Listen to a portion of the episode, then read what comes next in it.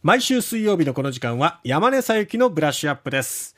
さあ、山根さん、今日は、まあ、WBC で盛り上がっている日本ですが、野球に関するお話ですね。はい、もう今日は私も田畑さんも水木さんも皆さんも野球で頭いっぱいなんじゃないかなと思って、もう野球以外のネタは考えられないということで、はい。えーこの3月にオープンしました。北海道日本日本ハムファイターズの新球場、エスコンフィールド北海道の、まあ、経済的な側面についてお話ししたいと思います。これはもうけん、完成する前からもう注目されていた球場でしたけどももう。ね。はい、ボールパーク構想って言ってですね、ものすごい話題でしたし、まあなんたって WBC で大活躍しているうん。大谷選手とうん。ダルビッシュ選手と、うん。ね、二人とも日ハムの出身ですし、栗山監督もいますし、ええ。なんて日ハム熱いの？我らがホークスに近藤選手も来てくれるし、うん。ということで、ですよ、私、昨日はもう散々 WBC で盛り上がった後、エスコンフィールド北海道のうん。動画見まくりましたよ。あもうここでホークスとハムの試合見たいって思いました。うんもうね、国内初の屋根付き天然芝うんのグラウンドですね。はい外野側の壁面はね、あの、今 WBC やってる、あの、マイアミのローデン、ローンデポパークと同じガラス張りです。うん外が見ええる。外からも中が見える。うん。それから、まあ、球場内にホテルがあってですね、はいディズニーリゾートみたいな感じで、うん部屋から中が見えたの、球場がですね、見下ろせたりとか、うんクラフトビール飲めるテラスがあったりとか、まあ、盛りだくさんなんですよ。うーん。なんかワクワクしますあ。ね。ねえ。うん。ワクワクします。エスコンフィールド北海道って名前なんですけど、うん。田畑さん、エスコンフィールドってなんだかわかります？えーもうちょっと待ってよ。札幌の S と、狐のコンコンみたいな。ねえ、私もね、なんだかさっぱりわかんなかったんですけど。でももう我々の中にはエスコンフィールド北海道、だいぶ定着してますよね。う。うんんこれね、ネーミングライツなんですよ。あ、そうなんだ。なんと、東証一部上場の不動産会社、日本エスコンっていう会社がですね、はい、え。2020年の1月に、なんとオープン3年前に命名権取ったんですよ。しかもね、まあやっぱりこのボールパーク何もかも桁違いで、ええネーミングライツ50億円程度って言われてます。ははい。国内で今までネーミングライツ最高額って日産スタジアムの4億7千万円だったんですけれども、これを上回る単年度ですね。1年単位にしたら、えっ、と、この日産スタジアムを超える金額になるみたいです。え。はあ。はい。でもね、もうエスコンフィールドでだいぶ名前浸透してますからね。日本エスコン、うんなかなかこれはいい買い物だったんじゃないでしょうか。うん。でですね、えあの、総工費600億円です。うん。これかなり、あの、大きい金額なんですけれども、実はペイペイドーム760億円でもっと高いんですよね。うん。うん、ペイペイは、あの、バブル真っ只中の1993年に建ててますんで、ええまあ、ちょっと単純比較できないんですが、日本で一番高いあの建設費がかかっているペイペイドームに匹敵するお金をかけて、日本ハムはこれを作りました。うんはい。そして場所。北広島市というですね、駅あの、場所にあるんですね。札幌駅と新千歳空港のちょうど真ん中ぐらいにあるんですよ。うん電車で20分ぐらいですね。そこからバスで5分なんですけど、え2027年にはなんと北海道ボールパーク駅っていう新しい駅を、え。うん。この北広島市が市のお金で作ります。球団は一切お金出さなくていいってことですか？そうです。球団はこのボールパークを作るお金は球団が全部出すんですけれども、うん周りの周辺のインフラ整備については、うん北北広島市がうん。我らがやりますと。地域への経済効果はすごいものがありますから、ということなで作ってくれることになっています。十分回収できるってことですよね。そう、実際にですね、まあ、税収かなり増えそうで、ええこれで、あのー10年ぐらいで回収できるだろうっていう試算があるんですよね。おいおい。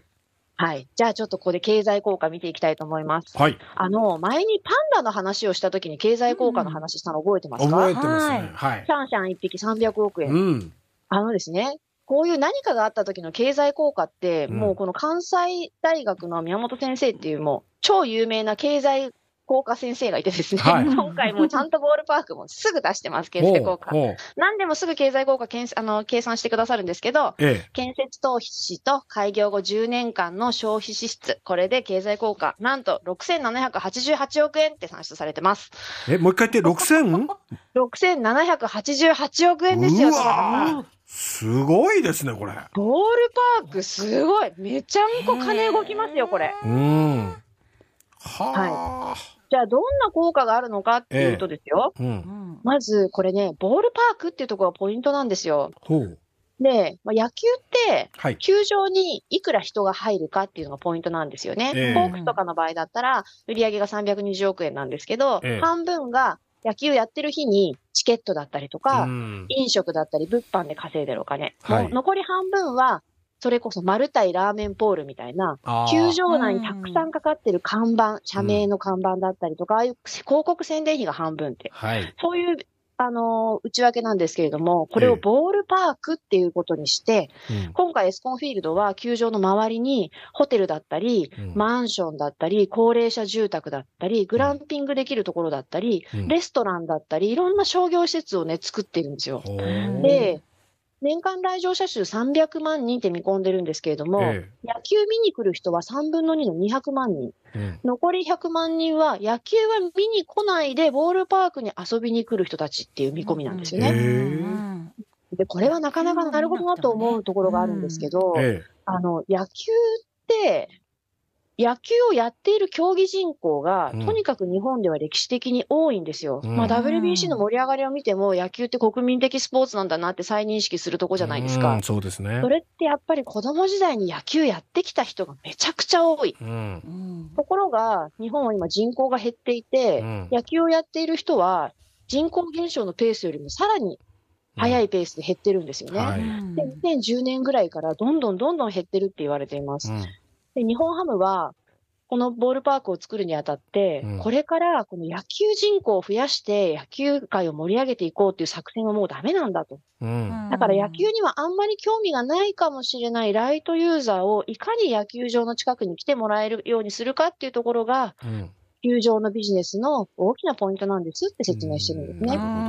だからお買い物しに来たり遊びに来たついでにガラス張りのところから野球が見えるみたいな。なるで、ちょっと面白いなと思ってくれたらすごく嬉しいし、そうじゃなくてもここに来るだけでなんかワクワクするねっていう場所を作って盛り上げていこうっていうのうん。が、ボールパーク構想なんですよね。うん。なので、経済効果は、そのホークスのペイペイ球、ペイペイドームのようなですね、チケット販売だったり広告だけっていうわけじゃなくて、まず、ここに住む人が増えます。うん人口がですね、マンションとか1000個住宅増えるっていうことになってまして、はあそれだけで2000人以上の住民が増えるでしょう。そして北広島市の周辺にも人がたくさん移住してきたりするでしょう。うんうんそれによって、まあその人たちが物を買ったりするわけですから相当な経済効果があります。これうん1500円億円、1500億円ぐらい見込まれてます。ええそれから、その野球を見に来る人と、それ以外の人たちの、さっきのですね、商業施設とかいろんなもので使うお金がどんどんどんどん増えていくはず。それから、ええ球場の建設費以外にも、周辺の住宅とか商業施設の建設費、それから、球場運営だけじゃなくて、周りのいろんな施設が今後ビジネスをしていくことによる経済効果も見込めます。うん合わせると、6800億円までいくと。うんしかもこれ、北広島市かなり税収も増えそうなんですよ。ええまず人口が増えるので、あの、住民税がですね、増えたりですとか、固定資産税とかね。税産税、これ球場だけじゃなくて、ホテルとかマンションとかいろんなものが建つので、うん。固定資産税が増えます。うん。まあ、北海道も同様ですね。ええ。だから、インフラ整備に、まあ、200億円ぐらいを拠出するんですけど、回収できそうだねっていう話なんですよ。そしてもう一つやっぱ見逃せないっていうか、にええ。日本ハムにとって最大の目的は何だったんだろうと思ったときに、はい。今までの札幌ドームの球場使用量は、ハムの球団経営にとって重すぎた。あこれは本当にそうだと思います。あ。うんやっぱりホークスが球団経営非常にうまくいっていると言われるのは、うん売れるものはすべて売る。そのもう、ね、ファールポール1本まで売るわけですよね。うんペイペイドーム行ったら、球場のシートにも、黒猫ヤマトのシートとか、うん山や明太子ボックスとか、みずほプレミアムとか、シートも全部いろんなスポンサーがついてますよね。えああいうことを日ハムは一切できなかったんです、札幌ドームに。うんしかも札幌ドームに年間20億円のお金払ってました。えうんほとんど選手の年俸と同じぐらいのお金を札幌ドームに払ってきたんですよ。えね、こう、大谷やダルビッシュをものすごく若いうちにメジャーに拠出して、うん。移籍金として一番多くのお金をもらえるときにハムは拠出して、あの、放出してきたって言われるわけですけれども、ええ。それもやっぱり、この苦しい懐事情とビジネスっていう兼ね合いの中だったんだろうなって思うんですよね。ん。そう、これが自分たちの自前の球場に変わっていって、広告収入であったり、いろんな工夫をして、うん。飲食も含めて盛り上げてお金を稼いでいくと、これは、球場がね、球団が儲かっていくってことは、年俸にも反映させることができますから、うん。もしかすると、またすごく強い選手たちをハムが育成して、どんどん手強い球団になっていく可能性もあるなというふうに思います。うん。ねいやー、今年は開幕が、エスコンフィールドははい1日早く開幕するっていうことでね、またさらに注目度もね、そうですね高まります。3月30日ですからね。今年は絶対行きます。ねホークスの試合見に。またさ、ド派手な演出、開幕の演出を考えてるんじゃないかなと思って、新庄監督がどういうふうなやることをやるのかも、ちょっと注目したいなと思います。山根さんどうもありがとうございました。ありがとうございました。さあ、WBC 見ます。えゆっくり見てください。